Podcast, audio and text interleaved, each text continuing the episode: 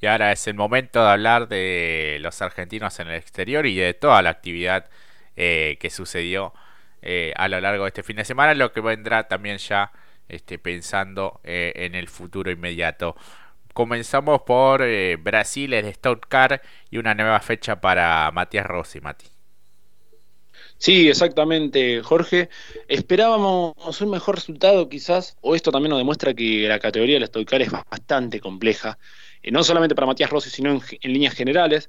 Eh, allí en Velo Città, o Velo Città, Velo Città, como le pueden decir también, habíamos visto la mejor eh, versión de Matías Rossi allá por junio, digo bien, y este, este fin de semana no estuvo a la altura, o por lo menos él no se sintió cómodo, porque lamentablemente terminó en puesto dieciséis y puesto diecisiete en ambas carreras.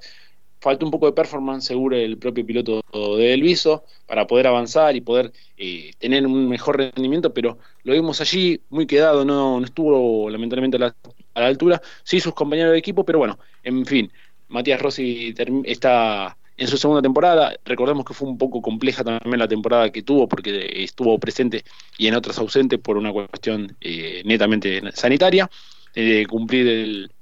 el aislamiento correspondiente, también por agenda acá, eh, de no poder ir para cumplirla aquí mismo y poder estar presente tanto en lo que es el Super T C dos mil.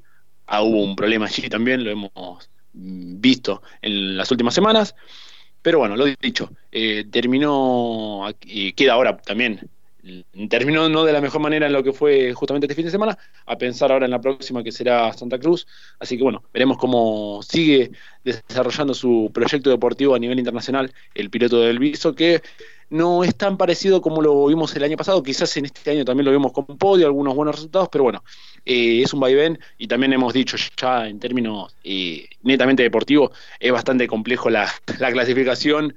Eh, a veces incluso una distancia de solamente doscientas milésimas, casi, o menos, ¿no? Así que bueno, veremos cómo se resuelve para la próxima Santa Cruz para el piloto del Viso. Sí, sí, sí, que estuvo acompañado el fin de semana, estuve viendo en las redes eh, por Julián Santero, su gran compañero también aquí en el Super T C dos mil. Eh, bueno, quizás no ha sido el mejor fin de semana para él, es realmente un automovilismo totalmente distinto a lo que estamos aquí acostumbrados, un tanto más friccionado, y bueno, con toda la metodología que tiene, grilla invertida y, y dos, dos competencias también en, en un mismo fin de semana, hace que las variables sean este, más, más complicadas, así que bueno, veremos cómo continúa, sobre todo pensando en la temporada dos mil veintidós, en donde seguramente él se incorpore al T C. Eh, imagino que va a continuar en Super T C dos mil y veremos de qué manera se acomoda el calendario para seguir compitiendo en el Stock Car, en donde este, va ganando también eh, experiencia en este tipo de vehículos y en esta categoría que tiene apellidos realmente muy importantes para lo que es el automovilismo sudamericano ya también. Sí, exactamente. Eh, uno eh, se puede deshacer en elogios por cada uno de los pilotos. Eh, se encuentra Barrichello y su, y su hijo, se encuentra Tony Kanaan, piloto de mucho tiempo de IndyCar, eh, Felipe Massa, hablamos de Fórmula uno también, pilotos ex Fórmula uno. No, no, la, es una categoría muy interesante. Eh, pasa esto que vos bien de, narrabas. El hecho de también, a base un poco de la estrategia, ingresos en algunas competencias a boxes, cambio de neumáticos, eh, restablecimiento de combustible, bueno, eh, una parada rápida, y también que a veces lo vemos quizás acostumbrado, ¿no?, a otro tipo de stint, eh, el propio misil, ¿no?, eh, otro tipo de administración del vehículo que tiene que hacer, acostumbrado más a, los, a competencias, no tanto a base de estrategia, por ende también ello también y quizás necesita un rodaje aún mayor, pero de todas formas lo importante es que está también en una categoría a nivel internacional eh, de las más importantes, creo yo, de Sudamérica. Sí, sí, sí, sí, tal cual. Así que bueno, pasamos de Matías Rossi a otro argentino que estuvo muy cerquita de poder coronarse. Eh, y bueno, este, lamentablemente no se terminó dando. Hablamos de Nico Varrone. Sí, exactamente, creo que a más de uno el fin de semana eh, si, han, si no han podido ver eh, automovilismo, decían, bueno, no hay algo, algo para ver. Nosotros anticipábamos que tanto para Varrone estaba la oportunidad de ir por la hazaña, estaba medio complicada la situación para ir a buscar el título, pero de todas formas había hecho un muy buen trabajo ya en clasificación, su compañero Alex Mustech, eh, clasificando quinto, y para esta competencia del fin de semana, en las cuatro horas de Portugal, en el momento que estaban liderando y tenían prácticamente el título en el bolsillo a esa falta de quince minutos, eh, había que solamente hacer, hablando de estrategia, ¿no?, Una, un restablecimiento de combustible y terminar la carrera. Lamentablemente ahí es lo que se perdió, se perdió mucho tiempo en boxes, lamentablemente, eh, no una, un error mínimo, pero como decimos siempre, a veces los segundos eh, cuentan, eh, porque estaba casi prácticamente ahí eh, el, el, la victoria, pero bueno, el auto no, no volvió a arrancar cuando se, después de detenerse en boxe del restablecimiento de combustible, y lamentablemente allí se perdió mucho tiempo, y cuando salió de nuevo, nuevamente a pista, eh, tenía, se tenía que recuperar, no dio el tiempo para poder eh, volver a restablecer un puesto como el que estaba teniendo, y lamentablemente ahí perdió el campeonato, pero de todas maneras, hay que decirlo, cerrando aquí también la temporada para el piloto, el joven piloto Nico Varrone. Recordemos que hace Sim Racing en lo que son las categorías del propio Romain Grosjean, ha llegado, ha probado este año también la Ferrari eh, de G T tres para lo que es el Mundial de Endurance eh, Championship en la W E C, eh, campeonato donde está justamente Pechito López y el propio Franco Colapinto, así que de a poco se va in- insertando en lo que es, Eh, y le empieza a agarrar el gusto también a las categorías de endurance, así que bueno, quizás uno lo quería ver campeón al tan joven piloto, pero bueno, eh, así es el automovilismo, a veces te deja los sinsabores, pero bueno, de todas maneras hay que rescatar lo bueno, y ha tenido una temporada fantástica, y estamos hablando de un joven eh, que está próximo a los veinte, veintidós, veintiún años, y la verdad está teniendo un presente formidable, y está muy asociado a lo que es Rinaldi Racing, así que bueno, Eh, a pensar en la próxima temporada, eh, está sumando experiencia, está abriéndose paso en un deporte muy complejo realmente, y, y la verdad que encuentra un nicho donde poder explotar, y como dijimos, tiene un bagaje más que prometedor, y es muy joven, así que las buenas van a venir, y si no son buenas, lo han, lo han sido con esta de tipo de temporada, porque realmente tiene... Eh, está ante para el mundillo del deporte a nivel nacional e internacional, eh, ha llamado mucho la atención realmente. Claro que sí. Y ahora pasamos a hablar también de otros dos compatriotas, de Sacha Fenestras, de eh, Franco Colapinto, este, teniendo en cuenta que tuvieron actividad este fin de semana y ya próximamente también se vuelven a poner el buzo y el casco. Sí, exactamente, seguimos con la parte de endurance, pero son estos pilotos que bien mencionaste, Jorge, en principio con Franco Colapinto, eh, también no se dio el campeonato, lamentablemente, en lo que es Europa Le Mans Series, eh, pero bueno, de todas maneras, el que, equipo que fue campeón fue justamente el G-Drive, eh, equipo donde tiene dos vehículos, del L M P dos, donde están Colapinto, Rusinov y Nick de Bryce, y terminó siendo el otro, el, otro, el otro trinomio, el número veinticinco, quien se hizo con la corona. De todas maneras, muy similar a lo de Varrone, eh, buen presente para Franco, que como dijimos, y como bien dijiste, este fin de semana va a volverse a subir ahora un monoplaza, así que también lo tendremos allí en la última, en las últimas fechas justamente del Fórmula Renault, Fórmula Renault no, ya no, Fórmula Regional, Bialpin, así que lo veremos cerrando la temporada en Monza, eh, de buena manera, lo dicho, eh, con mucha, quizás no para cerrar y pelear el campeonato, pero lo bueno es que lo hemos visto subir al podio, ha subido la bandera, se ha escuchado el himno en distintos circuitos, quizás no tuvo el mejor arranque porque se estuvo acomodando la agenda, recordemos que fue una... hubo un desfasaje con un poco la pandemia también, que un poco fastidió a los pilotos en esta temporada veinte veintiuno, pensábamos que iba a quedar un poco atrás, pero bueno, las responsabilidades y el tema burocrático de cada uno de los países con el tema de la el aislamiento, eh, se, se les complicó la agenda, pero de todas maneras tuvo un muy buen presente en lo que fue la W E C, hay que decirlo, peleando este campeonato, a principio de año teniendo, dejando muy buenas sensaciones en la Asian, eh, Asian Le Mans Series para llegar de esta manera, peleando tu campeonato, cerrando esta etapa en lo que es la Fórmula Regional, eh, muy joven, hay un interés eh, muy llamativo, esto lo digo para ir anticipándolo, hay un interés para que cambie de bandera Franco Colapinto, eh, no corra bajo licencia argentina, sino bajo licencia italiana para tener aún más sponsors, es una de las novedades que tenemos eh, para estos momentos, así que bueno, veremos cómo sigue su camino. Eh, la verdad que hay que entender también, ¿no?, la realidad. Hoy me parece que también ap- apuesta mucho el tema de la bandera, pero bueno, al propio Sacha también le pasa, que lo mencionamos como Franco argentino, eh, justamente por esta cuestión, al igual que Gabriel Rodrigo, que corre bajo licencia argentina, pero es más hispano-argentino, ¿no? Entonces, bueno, esto eh, tiene que ver mucho también lo, el, el, la, a quién sponsorea, ¿no?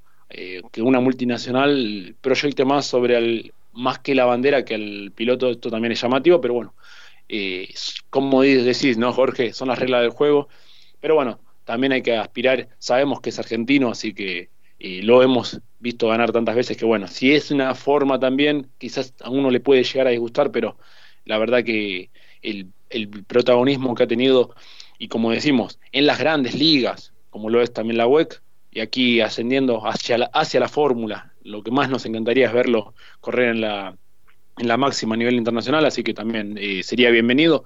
Pero bueno, lo dicho, para cerrar lo de la parte, el tomo de Franco Colapinto, cerrará esta fecha eh, en la fórmula regional, este fin de semana, el treinta y uno de octubre, con doble carrera en Monza, así que bueno, veremos que, cómo resuelve su temporada con M P Motorsport oficial, y viendo...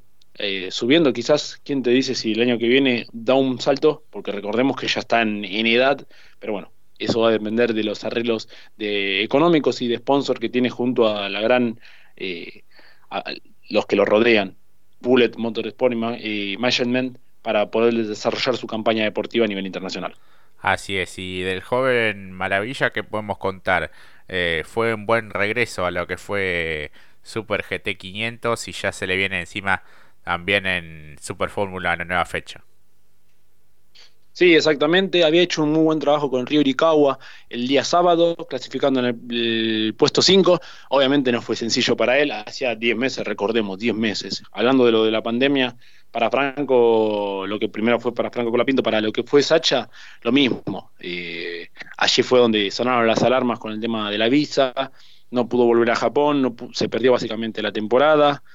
Pero bueno, lo dicho, lo pudimos ver aquí en Argentina, quizás es agridulce verlo aquí, pero eh, lo bueno es que está volviendo al ruedo de a poco, eh, quizás, no quiero decir el término de que esta temporada ya fue, pero le está, está volviendo, y eso es lo bueno, él siempre sonriente, eh, difícilmente lo veamos enojado, ¿no? Creo que es inevitable verlo sonreír, porque también es protagonista en cada uno de los fines de semana que lo podemos ver. También estuvo la posibilidad de ser eh, eh, piloto amuleto o repuesto en la Fórmula E, eh, bueno, a proyectar ya en el veinte veintidós, quizás en lo que tiene que ver justamente Super G T quinientos, eh, terminaron noveno la dupla junto con Río Uricahua, eh, pero lo bueno es que ahora este fin de semana lo vamos a ver nuevamente ahora en el Dallara, en Super Fórmula, junto al Condor Racing, así que veremos. Es, es la última fecha también, algo muy similar como a, le sucede a Franco Colapinto, sin chances obviamente para pelear el campeonato, pero de a poco vuelve al ruedo, de a poco sigue volviendo allí a los primeros planos, y además también hay que decirlo,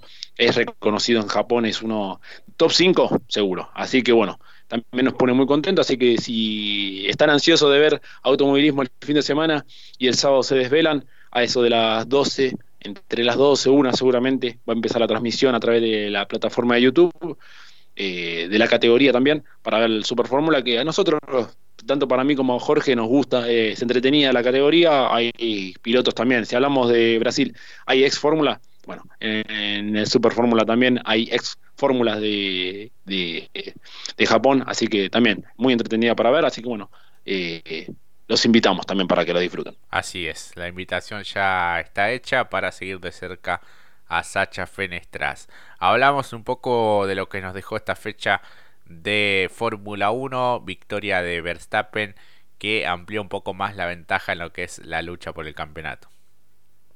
Exactamente, Jorge. Quizá para algunos fue una competencia un poco lineal, eh, Verstappen, la verdad, mar- marcó bandera en suelo de Mercedes, hay que decirlo, porque eh, Mercedes era muy contundente en Austin, y quizás uno, si se pone a ver la carrera, dice, después de la vuelta quince no sucedió ahí terminó la parafernalia, ¿no? Eh, en pista, ¿no? No, no hubo tanto batalla adelante, quizás alguna ahí, un, una linda entrevera entre eh, Kimi Raikkonen y el propio Fernando Alonso, dos grandes campeones de lo que es la máxima, se dieron lindo. Eh, después, bueno, Alonso junto con Giovinazzi, pero en lo que tiene que ver precisamente en la carrera, se normalizó todo a partir de allí. Una largada eh, muy interesante de, de Hamilton para hacerse con la punta, pero después eh, a base de estrategia. Por eso digo, no fue de las carreras más llamativas, pero a base de estrategia la verdad que gusta. Y como suelen decirme a veces, pero la Fórmula uno no tiene tanto sobrepaso, a veces las carreras se dan también en el boxes, a muchos no les gusta, pero la estrategia estuvo allí. La verdad que hay que decirlo, eh, le limó la diferencia. Eh, anduvieron muy fuertes los dos, que son justamente los punteros del campeonato. Eh, se hacía difícil seguirlos, pero de todas maneras eh, ofrecieron, para mí, muy entretenida la carrera, porque realmente, eh, si partimos de la base que el día viernes veíamos, decíamos, parece que va a ser para Mercedes, porque no estaban en ritmo los Red Bull, ninguno de los dos, había quejas por parte de los dos pilotos, tanto Max Verstappen como Checo Pérez, y del viernes al sábado ahí se notó que estuvo trabajando. Cuando decimos que esa base de estrategia se trabajó, clasificaron bien, metieron en los tres primeros puestos a los dos Red Bull, tanto para Max para hacer la pole, y por muy poquito Checo casi hace también eh, la pole, pero después se le bajaron los tiempos, muy cerquita también hay que decirlo, mejoraron mucho notablemente, más como decíamos, en suelo de Mercedes, donde funciona muy bien, en Austin. Creo que me tengo que ir a la, al año dos mil diecisiete para cuando, o sí, dos mil diecisiete cuando ganó Kimi, pero...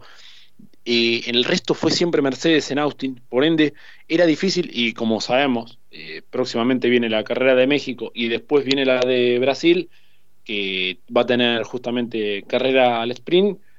Entonces uno piensa, bueno, esta fecha de Austin iba a ser para Mercedes y las otras dos para, para Red Bull, después la definición ya eh, para el cierre ahí va a estar un poco más parejo, pero este es un batacazo realmente de Red Bull, hay que decirlo. Eh, por el trabajo que hicieron del día viernes al sábado, para sumar buenos puntos, para quedarse con la pole, para desarrollar de buena manera y estar, como a veces vos decís, al límite, y estar al, al en, entre líneas, a ver, ver, bueno, a ver, le bajamos un poquito más de aerodinámica para poder eh, desarrollar aún mejor, más velocidad, porque estaban lejos realmente de los Mercedes. Allí también se vio un trabajo muy bueno, así que lo dicho, la verdad que fue un batacazo para Red Bull esta victoria, y hay que decirlo, Max Verstappen estuvo impoluto, porque si bien largó y perdió la punta con Hamilton, después tuvo eh, tuvo que controlar la administración de lo, del vehículo, los tiempos, manejar la calma porque lo tenía por delante. Hubo algún team radio el fin de semana que se cruzaron, que pero son los juegos psicológicos que hace un campeón como lo es Lewis Hamilton. Ante eso también gestionó muy bien, hay que decirlo, eh, Max Verstappen. Estuvo en su versión de Supermax, hay que decirlo.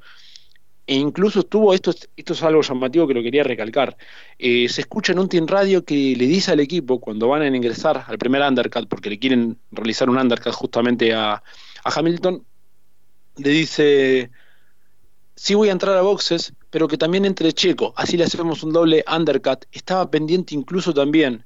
Eh, a pesar de la edad, que a veces dicen eh, comete errores este muchacho, es muy joven, es, no sé cómo le va, estaba pendiente incluso de la gestión de los neumáticos de Checo. Eso es estar así, al, al estar realmente está pensando como para campeón. Por eso se ve que cuando festeja la victoria no se lo ve como tan efusivo, sino que la, el objetivo, y esto es increíble, es algo que a mí me sorprende de los pilotos, siempre lo decimos con Jorge, el chip que se ponen, que se instalan, el objetivo no es ganar carreras ahora, el objetivo es el campeonato, y eso quedó muy claro, y la verdad que se notó tanto el sábado como después el domingo.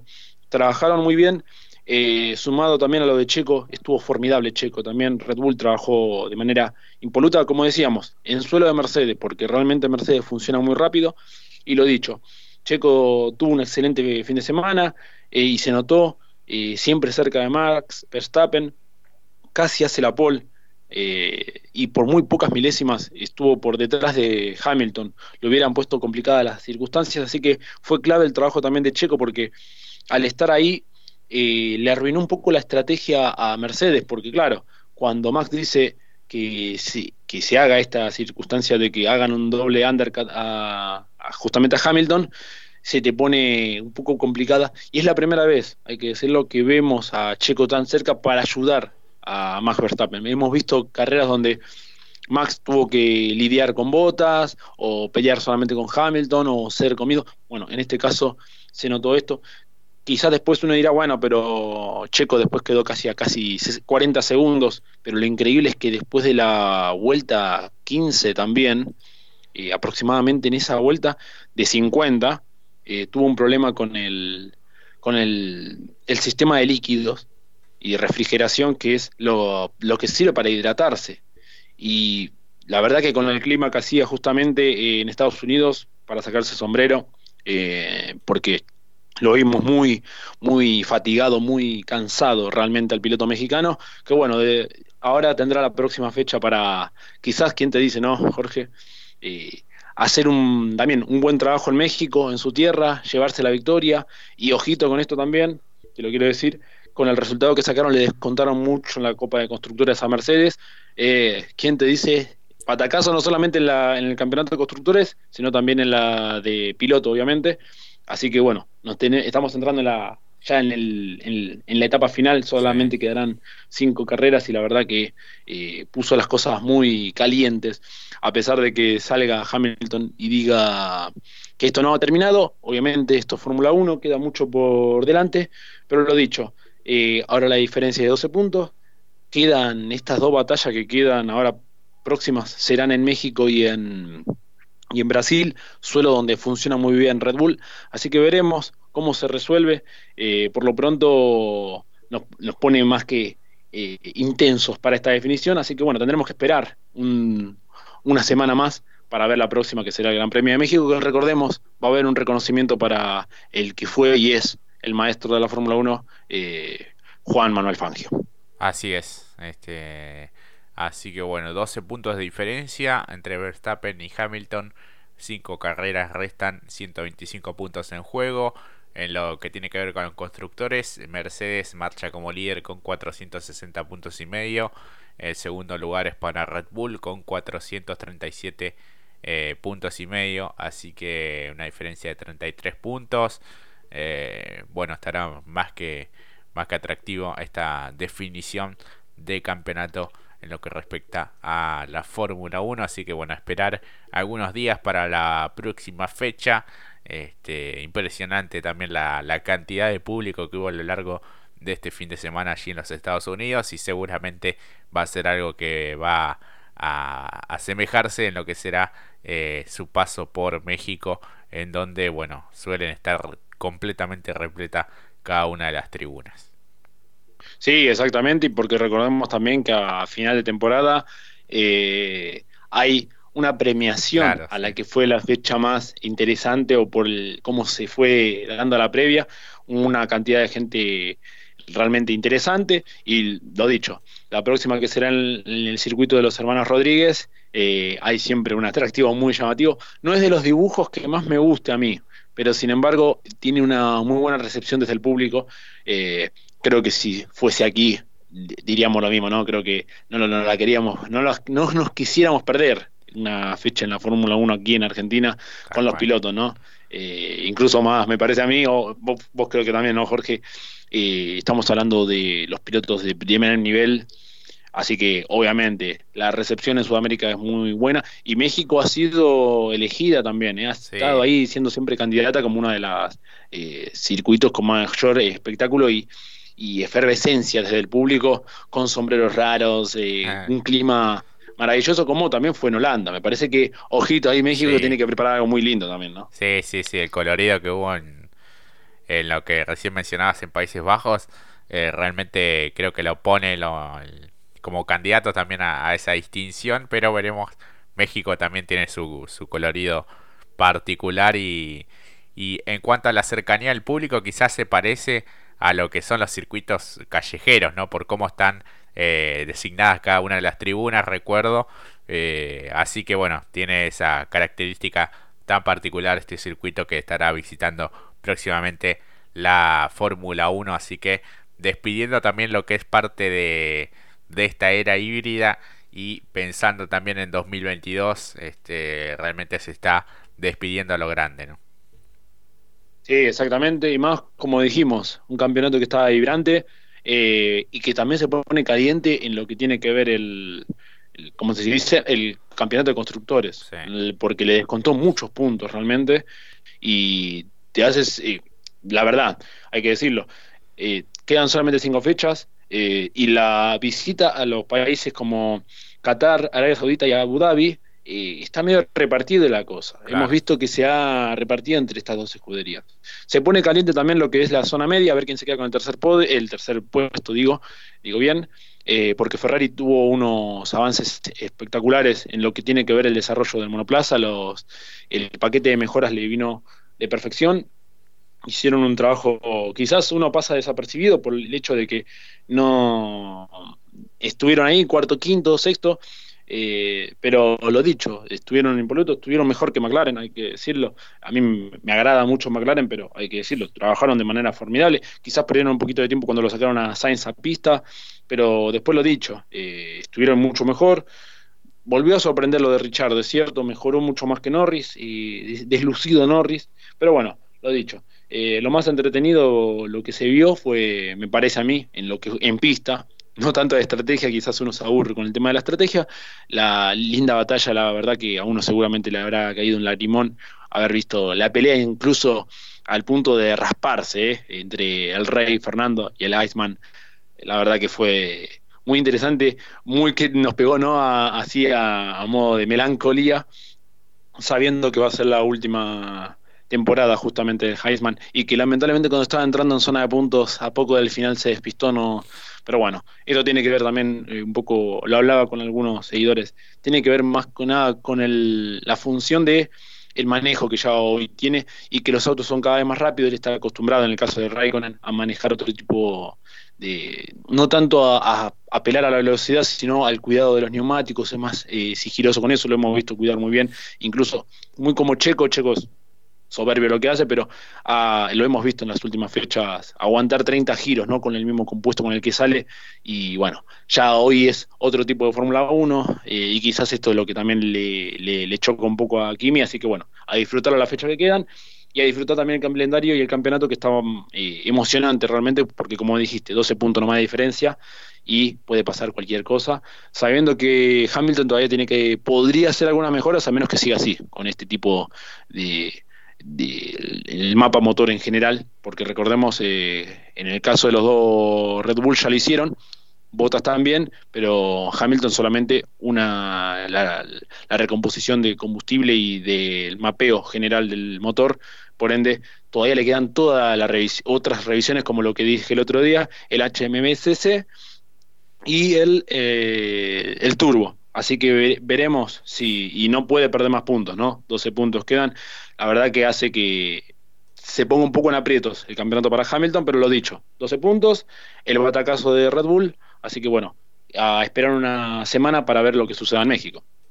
Así es, y nosotros nos vamos ya también despidiendo esta edición de Punta y Taco, eh, agradeciéndoles a cada uno por la compañía, también por seguirnos en las redes sociales. Hemos pasado ya los mil quinientos seguidores en Instagram, Punta y Taco veinte veintiuno, así que más que agradecidos con todos los fanáticos y fanáticas de este noble deporte.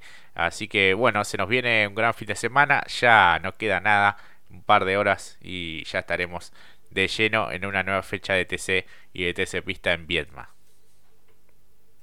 Sí, exactamente. Fin de semana intenso realmente, como bien dijiste, Jorge. Tenemos automovilismo a nivel nacional, turismo carretera y T C Pista. Tenemos también a nivel eh, internacional la, a los emblemas que llevan nuestra bandera a nivel internacional, que terminan su temporada. Eh, veremos cómo lo resuelven. Eh, nos ponen muy bien que ellos, con la edad, con la joven edad que tienen, están haciendo grandes trabajos. Y lo dicho, vamos a estar subiendo seguramente mañana eh, algunas cosas en nuestras redes. A ver si, si saben. Si bien hoy, el que escuchó hoy el programa, me parece que mañana se saca un diez en, las encu- en, la, en los cuestionarios. Y vamos también a subir a nuestros candidatos para esta fecha. Eh, difícil, ¿no? Se nos va a poner difícil, pero bueno, lo dicho. Y quizás desarrollar un poco más eh, a los argentinos, que si bien hoy lo mencionamos, tienen su espacio también en nuestras redes. Así que bueno, se viene un fin de semana más que maravilloso por delante de Deporte Motor, así que ya queda poco. Ya hoy, ya decimos que es jueves, decimos que es jueves, bueno, ya tan, ya me veo, ya me lo imagino todo, ya estamos en fin de semana, ya estamos en clima de fin de semana. Así es, así que será un fin de semana también especial de celebración este, y de una gran fiesta del deporte motor. Les mandamos un gran abrazo, quédense en la compañía de la radio, enseguida a las veintidós comienza Siglo Metálico, si les gusta el heavy metal se pueden quedar escuchando Radio Pacú. Un gran abrazo para todos y será hasta la próxima. Chau chau.